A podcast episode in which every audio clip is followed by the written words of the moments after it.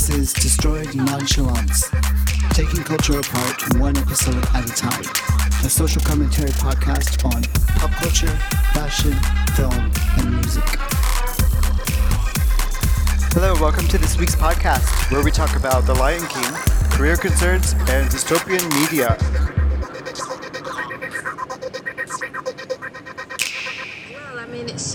Hot. I can I can imagine like it's never been like this. I mean, it must be boiling in London. I can't. It is, yeah, it's the hottest day. Yeah, Ever yeah, recorded? the- ever, ever recorded. And I mean, I'm I'm hot up here in Nottingham, so I feel sorry for people on the underground as well. Oh my god, I no can't way. even imagine. Let's let's just catch each other up on what our week has been like.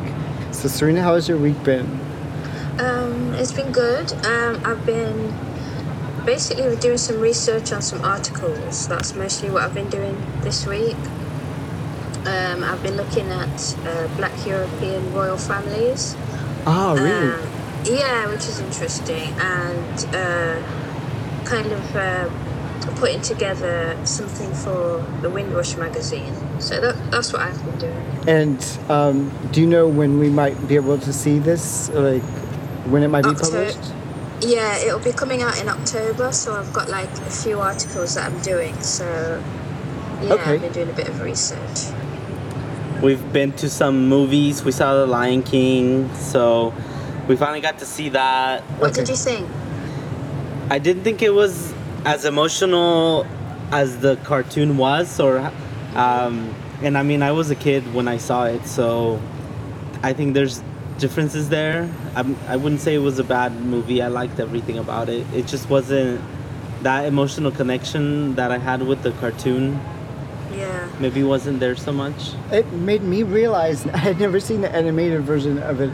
So I was like, was this in the cartoon? I don't remember this. And I don't think I just, I've ever seen it. But I do love a good villain. So I've gone through before and looked for like the villainy songs from um, from The Lion King. Yeah, and Scar They, they never really good. resonated for me. But Scar, when he started singing, I was like, Rick, is this is this in the cartoon? Because this sounds really good. And Yeah. I think the soundtrack is amazing. Like Beyonce's voice is amazing.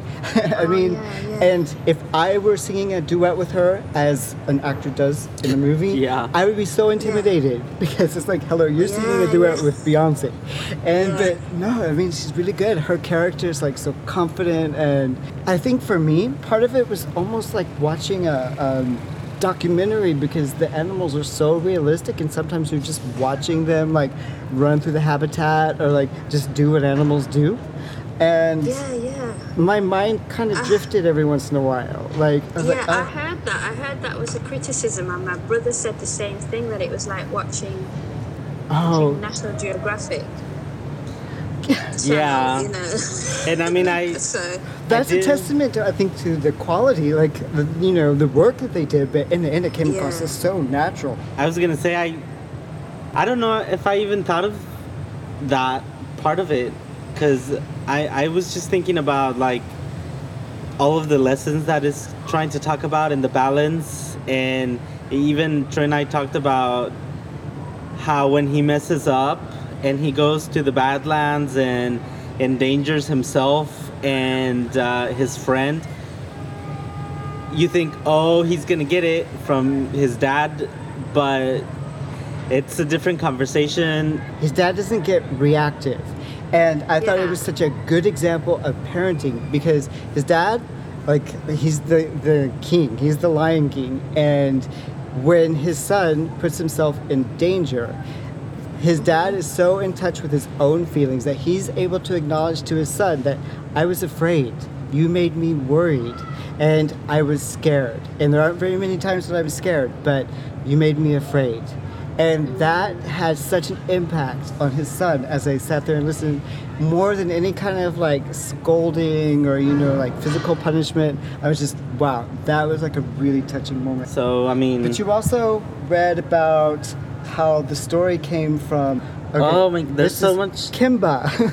that was the original story. Kimba the White Lion, and I I would just I read about it and I saw some of the footage and some of the videos because this is the when the Lion King cartoon came out, Disney made a huge deal about it's original. It's our first original, like not based on anything because everything before was uh, like folk tales, like you know Cinderella and uh, Snow White, and all of those Yes. movies came from these old uh, tales. But the Lion King, they were, the- it was a big push to say this is original, not based on anything, and come to find out that a lot of the imagery that they used was like side by side almost exactly the same as this uh, this cartoon called Kimba which I mean even the name Kimba Simba um, so there were I mean the the illustrator that did Kimba did say that Snow White uh, and Bambi was the inspiration for Kimba. So he already I mean Oh. he he was inspired by Disney and the animation and all of that and to see that kind of come full circle a, a little bit turned around and taken. But then the illustrator tried to put out a comic book version of his story, and Disney sued him and said you cannot put out you cannot put out your Kimba story in a comic book version. yeah even though he oh, that's so interesting. Yeah, I mean, I'm not surprised that Disney would do something like that. So they can make really good, sometimes really good movies, but at the same time, they're a media machine. they, they, they, and they are the kings of kind of media, and um, you know that's such a force in Hollywood, Disney, and the, kind of businesses and reach that they have is huge from child to the grave. If you think about it, they are incredibly influential. So behind the scenes, it goes a lot further than what we all Um, yeah, so we saw The Lion King that I've been thinking a lot about um, continuing to update my resume and going with Troy to King's Cross and uh, waiting for him while he had his meeting and just seeing everybody going into their work and just everybody having a place to go. And I it felt really bad to not I, I don't know to not have something like that or to not even know where to begin to find something like that. Not that I want to be in an office you know but when when you're in the middle of that and I I don't know it, it made me feel really insecure hmm I know how you feel. I know how you feel. And yeah, and I mean, it's just like you should be doing something and you're not, or yeah, I've had Troy help me out. Yeah, it's been it's been a bit of a challenge because I can see some things so clearly from the outside, and and I don't think Rick is like picking up on them. Sometimes I just get the feeling that he doesn't quite see like everything that he has to offer.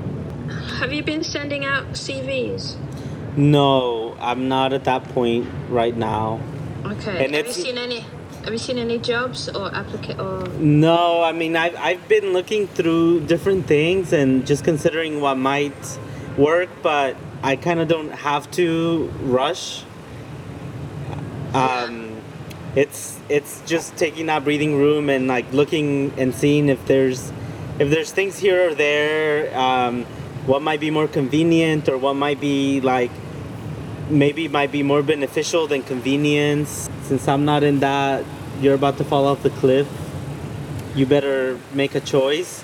It's Yeah. kind of like um, it's good and bad because I think that I maybe I work the best when I'm on that cliff because I have to. Yeah, when you feel yeah under pressure. it's not. that- Yeah, it's not like you can't productive. artificially create that. No, and I think that's what you've been trying to do. Like there's the there's the carrot motivation and there's the whip motivation. And if you're used to the Yes, yeah. the whip motivation, I I don't think that you can convince yourself that it's that kind of situation if it's not really. That's why I'm saying like I don't think he sees all the carrots that are out there that are within his grasp. And he's not used to thinking of it in those kinds of terms. Like when you don't have pressure breathing down your neck, you can still have something that you go towards. That's where our, our conversations have been lately. But even just going through the CV and we've been going through his CV and looking up the job descriptions for the jobs that he's had and Yes. finding out what the language is for these job descriptions and like and the process and sometimes it's a challenge to own up to the fact that this is actually what you did in this job. It sounds complicated. It sounds like it's a, a huge achievement and it is but you did it day by day. But it doesn't mean that you didn't do it. And so you go through these job descriptions and it sounds really intimidating if you were just going to go and land that job and to own the fact that Yeah. yeah i've done this. I've done this communication. I've done this team building. I've you know i do this kind of marketing and strategy and it sounds really intimidating but I mean, the it, fact it is like how you see it in a, when you go to apply for a job and you see the job description. It's a lot more intimidating than when you actually go and do the job. And Yeah. some of the things that Troy's asking me to put in, I'm just like that. Just seems fake. That that doesn't seem real. And to me sounds like the it seems imposter like I'm a fraud, and I don't know. but that's How the do- Yeah, I imposter know what you syndrome mean. It, it, it makes you feel it makes you feel like is this um, appropriate or is this what they really want? When and really you want them to want you as a person as a whole. But I suppose you have because I mean I've been going through it as well. It, it's a tough one. You kind of are trying to you know give them what they want without selling yourself out you know and who you truly are it's it's a tough one. I guess at the same time what i've learned is i've also got to kind of put in to things that i enjoy. Oh yeah. Because you know it can be almost like a full-time job looking for a job you know Yeah. changing your cv filling in applications looking for the right job application i mean it just goes on and on preparing yourself for interview going to interviews what are you going to wear it honestly can so it's it is important to have these side things that you enjoy because you never know you can maybe meet somebody just from that enjoyment and uh, it's true you never know yeah I mean, you put that out there, you enjoy it, and you might attract other people that also enjoy it, like in a similar kind of way, and it'll make a connection that you won't get if you're Exactly. only focused on what you're going to wear to a job interview and how you're going to nail the questions Exact- that might be asked. yeah Yeah. So what have you been up to? Exactly. Um, My week, uh, I had a I had a meeting with the my supervisor who's gonna who's helping me with my ethnography, and um, he's gonna help me design my field research. He said overall my plan for doing it makes sense. It's cohesive, um, but we're at such an early stage right now. I just have to get the ethical stuff, like the ethical compliance, submitted to the university. And luckily, he said, "Don't worry about making that perfect because if they come back with something, then you can respond, and it's just kind of iterative. It's going to build up into something that's more solid." I was like, "Okay, I mean that's fine." And we started watching that show, and we started doing like the podcast for that. We started working on the video oh yeah years and years. I found we finally watched episode two, uh, but we Mhm. haven't seen. Have we seen episode three? no. No, we haven't seen episode three. But um, that brings us on to the discussion about dystopian narratives, dystopian media. The reason I got interested in the subject is because there's so much conversation right now in like the political landscape about Brexit and Trump and just like what it means and then what's the dynamic of it how is it happening and like why is it happening and we saw that first episode of the show years and years and I was like you know this is really like dystopian but it's not a far away dystopia it's almost like a, a a five second delay of what's happening right now. It's not way into the future where people have become like, you can't tell the difference between robots and people anymore. Two weeks from now could be like, which for me is really anxiety provoking. That's why dystopian kind of like stuck out in my mind because Rick's been watching what's happening with uh, immigration and the borders in the states because it's affecting people like his family like directly and i mean it's really horrible what you hear going on And then, you know, Trump was tweeting about the squad, these four congresswomen, and these. Oh yes, yeah, that was that was terrible. That was. Yeah, that they need to go back to their countries, which, Yeah. you know, three of them are from the US, and you Mhm. hear them doing all of that and then talking about Mexican immigrants being animals. They're not even people. I mean, that they're caging that, them like animals. that doesn't even like get picked up anymore and they are they're caging them like animals you have pens going to these centers and you have all these people packed in and it's just how is this happening in america and how are they letting this happen and it's just one thing after the other and and i mean this is a huge thing that gets so glossed over i think or at this point people don't care as much. It's like theater. Some people might take it like theater and just like a, a two second headline and, and we're done. And mm-hmm. okay, the next terrible thing that he's done. And it's just, you can't even keep up. You Exactly, even 'cause keep it, it, it just moves on to the next, to the next, to the next thing. and that's the plan. That's But his I plan. mean- that's what, that's the strategy. Well, uh, but then, okay, to give it the historical context, you know, America um, and Europe, you know, they um, this is a mode of this. This is a mode that's worked for four hundred years to kind of live off other people and make other like a make people the other in Right. order to make money, in order for commerce to move. Right, to build You know, political that- power. that's- Yeah, exactly. Yeah. Is to make somebody the the you know the the wronged person, so that people feel elevated enough to put them down. So it's just it, it's a it's a cycle, which has worked for so long, and it, that's where it comes Well, from. yeah, and, and this is what's on the cycle now. A few years ago, it was gay people that were, you know, the other.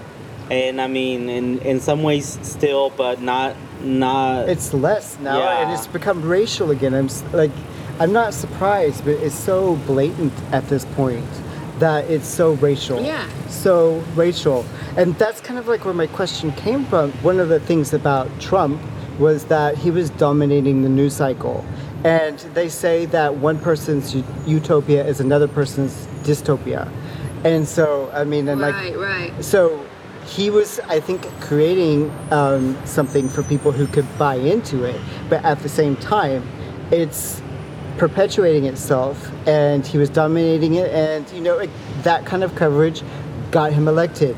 But at the same time, the mirror to that is that it created a dystopia for so many other people.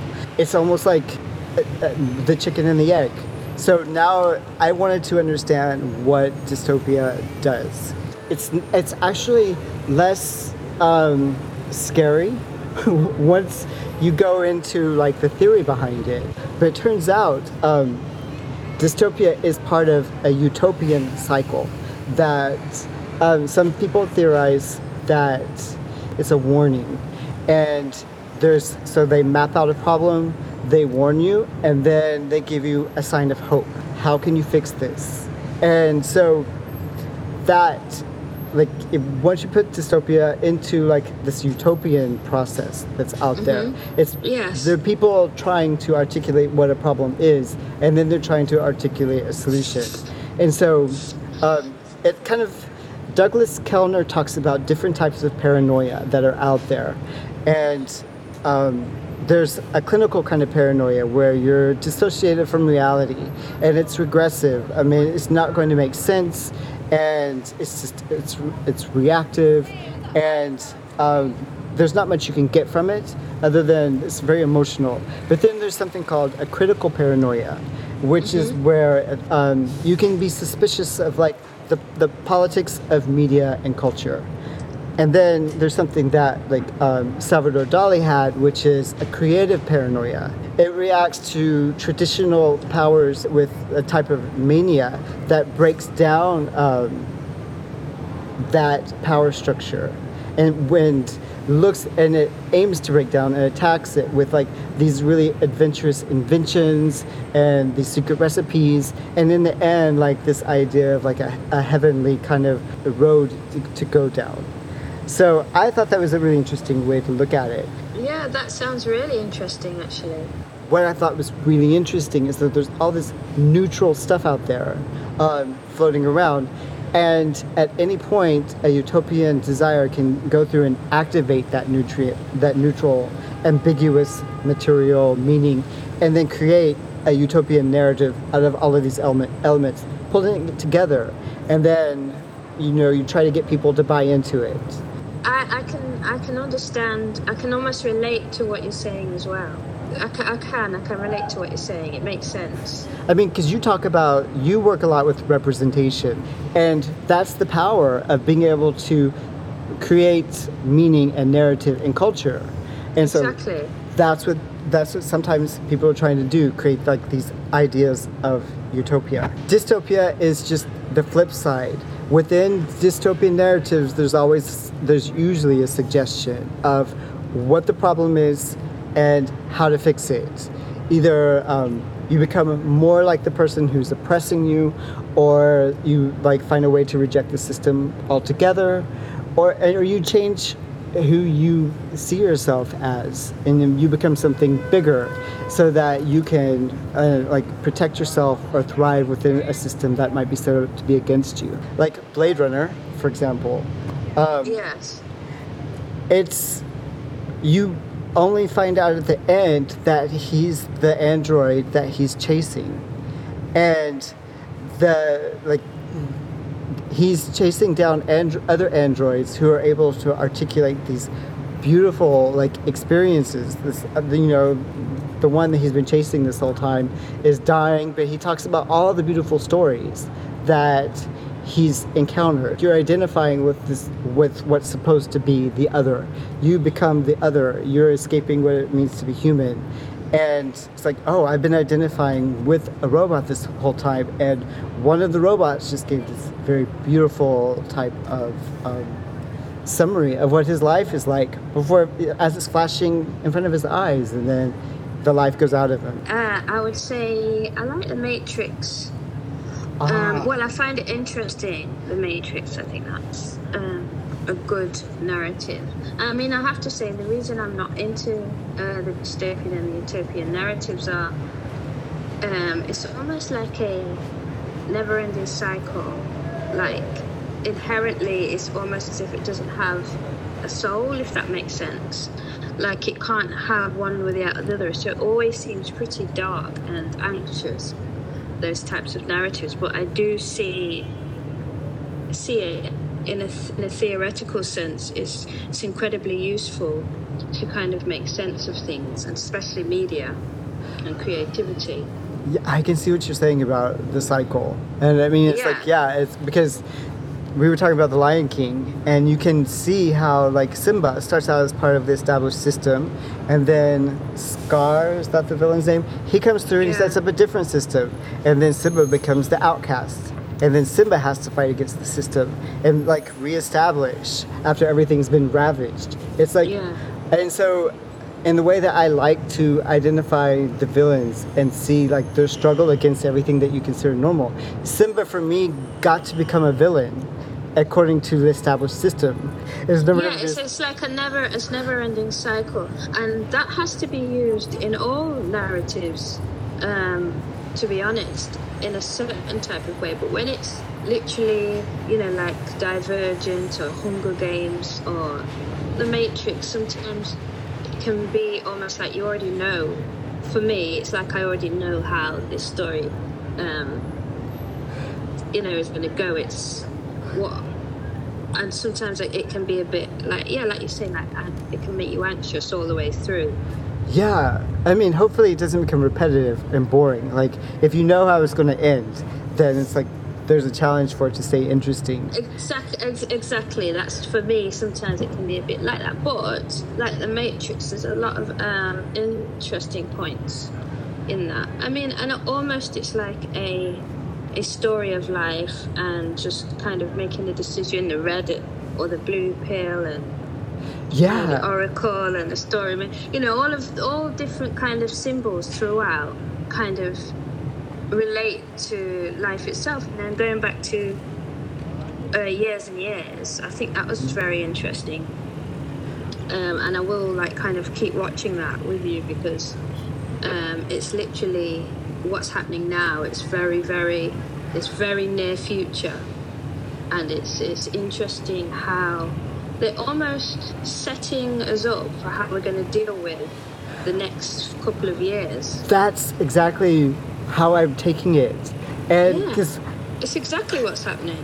it's like, okay, they're warning us, like, this is happening. Are you prepared for what you're going to have to go through? Well, this is, and it's almost like like films like The Purge. I mean, I haven't seen it because, Oh, yeah. like, because I'm scared of it. And Handmaiden's Tale, it's almost writing the future, but maybe not so literally, but ri- almost writing people's fears. Like, Well- this is how you're going to be. This is what you're going to be afraid of. This is what you should be afraid of. And that's something that concerned me because there's the idea of social reality. That Yeah. there's like a physical reality, there's biological reality, but then there's something social reality. And that mm-hmm. It may not correlate 100% with physical reality, but people have ideas in their heads and it maintains the group, it maintains society, and it's the language that everyone starts speaking. We put these narratives out there, and if it catches on, then it doesn't matter what happened two weeks ago. This new idea is taking place, and it's going to like it's like a forest fire. It just, it can just start like It ju- that. yeah, and, and it just and it just gets bigger and bigger and bigger because what it does when when you communicate, it's like you're setting lines and making tribes, so you know what tribe are you in. exactly. You know, and it, yeah. So anytime people create or and it, and that and it's especially true for politics is that's what it feeds on. Let me ask Rick real quick. Yes, what are some of quick, your what do you, What's some of your favorite or most impactful? Because some people don't like this media, like this type of story. Well, this is my favorite type of story, and I just bask in it. And as you two are talking, I keep getting worried about everything that I'm gonna miss. Like I'm giving an Oscar speech, and I'm gonna miss the most important parts. Um, yeah, seriously, I'm, I have anxiety right now, but and I'm trying to cram it all in. But I mean, one of the biggest is definitely Battlestar Galactica. I uh-huh. like that parallels that. I like how it parallels with a real life and how you can connect so much of what happens to what's actually happening, the politics of, you know, the Iraq War and how humans repeat history and how history repeats and how no matter what you do, everything comes back full circle and people are going to make the same mistakes. And how it forces you to see the other side, how it forced, for example, in Battlestar Galactica, they the humans have to become insurgents. Like Iraq people were you know there's like car bombers you know? It forces mm-hmm. you to switch your view and to see their perspective and what the they're robots have taken over. yeah, yeah. So taken over. now that they set up this colony and the robots are they're they're you know they've overtaken them, how are you gonna fight back? And you know you can see parallels with everything that's happening in the in the real world now, and I mean that's what years and years does. It's that it's really scary parallels, and it's what Trey was saying about how there's a warning. This is a big red flag. Like this is happening to you, and if these decisions happen this way, you're gonna be having to deal with A, B, and C. In Battlestar Galactica, at the end, they really showed how.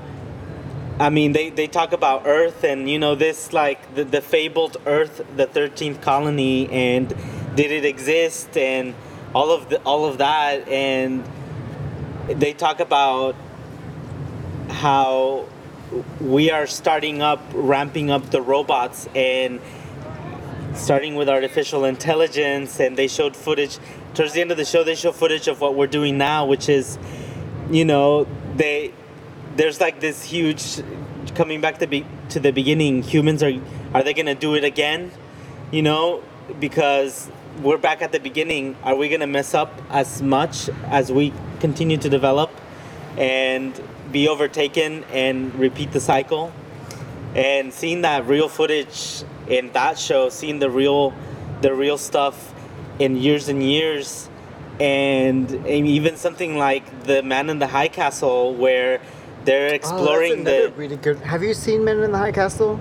Oh yeah, no, I haven't seen that. Okay. Yeah, I mean, the seen that. I do know what dystopia. you're on about. of you know what if uh, the Nazis had won World War II and you have this these parallel worlds and seeing all of these dynamics and and how plausible they are and how I mean when I'm watching the show I get so interested to see like what does the map look like? What territories exist? What happened to this state? What happened to that? Just seeing those landmarks and what happened I, I mean like the Handmaid's Tale, the same thing. What territories are left after you know this overthrow of government? And I just I get so interested in the landscapes and in how and how the they relate to our world, um, and what we have and what we might lose. And again, what Troy was saying, the danger that we have coming up if we really mess everything up. Without people even realizing it, there are certain people, there are certain Americans who would have probably been happier had the Nazis that actually won because they're buying into that that same idea just under a different name. And Mm-hmm. yeah. and how does that change the landscape when you know you the president can be a, like there's evidence that he's lied, that he's accepted help from foreign governments, and you know, and that he's and he was able to get away with it. Like that has changed the landscape. It has wrecked the institution and what's left and what's been broken apart. I mean, it's a parallel because that's actually happened. That's not the way the Constitution has set Yeah. things up to work. And that's not how presidents are supposed to behave. And if you go around crashing things, then yeah, the landscape is going to look different. I mean, metaphorically, like symbolically, but functionally as well. I mean, Well, So- yeah, and, and, and the way and the reason why to me it, it's almost like yeah he's getting away with it because but it's part and parcel of the subtlety of power and to be quite frank that's always happened um, if you look at if we go to, to the declaration then and Right. we see jefferson and the life he was living um, talking about you know the rights of man and equality, while at the same time he Yeah. had slaves and a 14 year old girl that Exactly. he, he had, you know, quite a few ch- children with. So, you know, Wow. it's it's part and parcel of how, you know, patriarchy. And that's only going back to then because it, it I mean, I could even go back further. Right. You can literally go back to is Israel and biblical times um, about how patriarchy works. It's it's it's commerce, it's all right there on the page if you go back to like the Old Testament. but it's it's a subtlety of power which has worked, and we're all kind of born into this society, into this construct, and Right. and e- each day we're being fed on it and regurgitating it. part of what I was looking at in terms of identity and talking about how the power that's on us happens at such a granular level. It's everything from the hospital, the psychologist, the school, going into a store. Yeah, and what you're taught. Yeah, what you're taught in school, the images that you see, what all of it. the power like on you is The Matrix. it becomes a shell that just builds Exactly. up and builds up. But that's you know that's one thing I liked about the Matrix, at least for the for the first couple, was that you Mm-hmm. Yeah. really got the sense that um, you can make choices and they'll still be like a mystery to you, and there's like an untapped potential in the choices that you make, and that um, being aware of like your range of choices, trying to get a, a grasp on that. Um, I really liked that phrase, um, that line, like walking the path and knowing the path are two different things. Yes. And so exactly. that to me has always been like that's one thing I've loved about the Matrix is that it's going to be a mystery, but it's a mystery that comes from like a choice. And like if you can learn to leverage structures against structure, because you're never going to be free from structure, but you can leverage them and in order like just to get like a bit of freedom for yourself like that's one of the reasons why i really like the matrix because it's almost it has a vacuum in the core where you don't have to buy into so much of the cycle it almost like leaves a blank that you can fill in yourself I totally agree with that, and it's about that choice that you make, that almost almost choosing the mystery. Because sometimes when I talk to people, you know, in the street about or hear about arguments over Brexit or Trump or whatever, and it's Right. always yes, it's always the people that are saying, "But what else are we gonna do?" Like. We, we've got to have a plan, or we have to vote for him because what else can we do? And it's that fear of the unknown right that it seemed to me is running the show. Yeah, because when you're afraid of the unknown, then you have to buy into a narrative that's already established for you, and that Yeah. narrative have, has come with power. It's like Yeah. somebody's had the power to give that, give, pull together that sense of meaning, and you're just you're buying into it because it's yeah. I mean, it's scary to be like off on your own and not buy other derivatives. There's also the danger of those that become so complacent that they don't buy into anything and Yeah, you're not buying into the unknown you're not even bothering because you're like you think you're above it and you think that people before you didn't fight hard enough to have it mm. so you're gonna lose it then and you just i mean that that was one of the biggest issues that the biggest thing over 50% of the country didn't bother. And i'm sure with brexit there was a similar thing that happened where tons of people didn't even bother. Or Well, yeah, because they felt because they felt like they weren't part of the system. They were they've never been heard, and that's and that's through history of um, not fe- feeling like they're part of the system, like they've got nothing to do with well it. Well, yeah but that's a good way to guarantee that you're not Yeah, this is so true. It's so true. Unless, well, I don't know, because you have like AOC, right? And you have the squad, and they went in being very critical of even like the Democratic establishment and Nancy Pelosi, and said, "Well, you haven't done anything." Yeah, that's what you always hear. They were so critical. So what's um what's a what's AOC? alexandria ocasio-cortez um, yeah, she's she's from. she's one of the new freshmen she's from uh, She was one of the four New that York. Trump um, is tweeting against, and she. Oh, the young yes, yeah, the young the young the young one. yeah, I mean, I know which. in one sense, like the narrative hasn't been entirely relevant for her, but she hasn't seen the relevance of the narratives that have come before her either.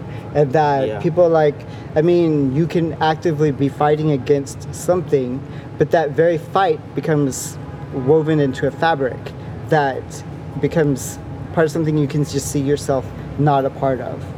And I mean, so that her Nancy Pelosi's fight with Republicans through the years becomes something that's politics as usual. Inside of it, it's very dynamic, and Nancy Pelosi's a very like she's very smart, she's strategic, and you know she's trying to she's playing she's trying to play chess. But if politics is never applied to you, you've never felt like it relates to you, then Nancy Pelosi's game just becomes part of the Washington D.C. game, and then you come in Exactly. you try to like attack it. And Yeah, without realizing that Nancy Pelosi made inroads for you to even be there because she was a woman in the boys club. You think early on when she was going in there and making inroads that wasn't happening. Women were not there. We're not playing the game and to go in there and criticize somebody that way without realizing the opportunities that they've given you even in indirect ways yeah that's really like short-sighted I wanted to put this question out here, and there's no wrong or right answer, but is this podcast dystopian? Seeing that we're trying to engage in a critical paranoia. What you mean this this week or in general? in general, um, because I feel like one of the goals of the podcast is to take apart culture, to be like, uh, to understand what's not being discussed on the surface. So in a way, it's involving that critical paranoia. Um, I think so. I think all media or all kind types of communication has a sense of that. especially if it has an impact.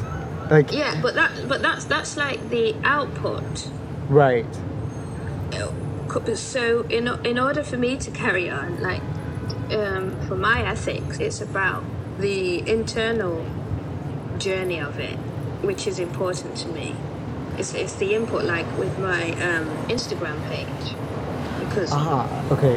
you know, yeah, I'll get people saying all kinds of things on there. Like some people say, "Thank, thank goodness uh, you're not um, racist against white people," and then I'll get some people, s- some other people say, "Oh, um, you need to do some more research. This doesn't make sense." You know, so you, I get both sides, Right. and that could sway me. But what keeps me going is my own interest, my internal, uh, the way that I can actually just uh, be creative. Right, right. No, I, I could definitely see that. And I mean, what do you think? Um, well, let me get Rick's opinion. Do you think we qualify Okay. as dystopian media? I want to say yes, but I also want to say that I'm not sure if I understand what you're asking. Um, okay, I Yeah, guess it's a, it's a tough one, really. it's a tough one, but okay. Through the podcast, one, are we trying to make things better? Are, are like we is that is that a goal? And um, by making things better, are we identifying problems and drawing people's attention to problems where other people aren't perceiving them? So we're almost paranoid in a way, like critically paranoid. Like everybody seems to be going along with something, but we're like, hold up, let's draw attention to this and pick it apart. Well, yeah, I mean, part of it is like us screaming at the wind, you're going the wrong way to certain things because, mm, I mean, we have our own views and they, they're our own. So I think anything that you're doing, in a sense, is that is dystopian because it's it's gonna there's gonna be somebody that doesn't see it the same way that you do. Exactly. Yeah. Yeah, so it's almost like you can't help it unless you just completely have no point of view. Yeah, like- and then you're like a Yeah. vegetable at that point. You're talking about the Kardashians or something like. Yeah, I mean, Okay. like, or how the, the earth is flat or some crazy thing like that. Just keep an open mind. No, like, I'm not keeping an open mind about the earth. There's no two sides to a fact. You know? Okay. Yeah, no, I mean, I guess because to me, the reason the question popped up in my head was that the, the name, uh, Destroyed Nonchalance, almost sounds like a dystopian thing, even though I didn't really think of It it does. like that. It, it yeah. It does. It does. Definitely. Yeah, I mean, the name. Dude, I didn't even, we didn't even say how the name came about, did we? All right. Um, so we should wrap this one up. Oh, okay. Okay. We never I mean, I mean, this. I think we could do, even do another one on the same subject in the future, maybe. Or Yeah, it's such an interesting. I yeah, mean, because there's loads that we. Could There's so much. talk I mean, we about. talked about the politics, but you have like day after tomorrow talk, talking about climate change and how we're gonna get to the point where everything goes to hell or Westworld and the dystopian. Yeah, or we end up at like the way of uh, War of the Worlds, and Oh Yeah. where we're literally like running down the streets in a t- turning to dust. Who knows? exactly. Yeah. I don't. I don't want to send everyone. No, but it's so of interesting, negative- and I think we can definitely talk about it more. Okay, well, yeah, I think so. Okay. right. Well, thank you guys. It's been fun. I really enjoyed this conversation. And I yeah, hope, this is good. I hope all of our listeners have found it interesting. All right, so let's say bye. All right. Bye. Thank you for listening. We hope you enjoyed it. Make sure you subscribe to our podcast. We put it out weekly. And follow us on social media. We're on every platform Instagram, Twitter, Facebook. We're everywhere. Everywhere.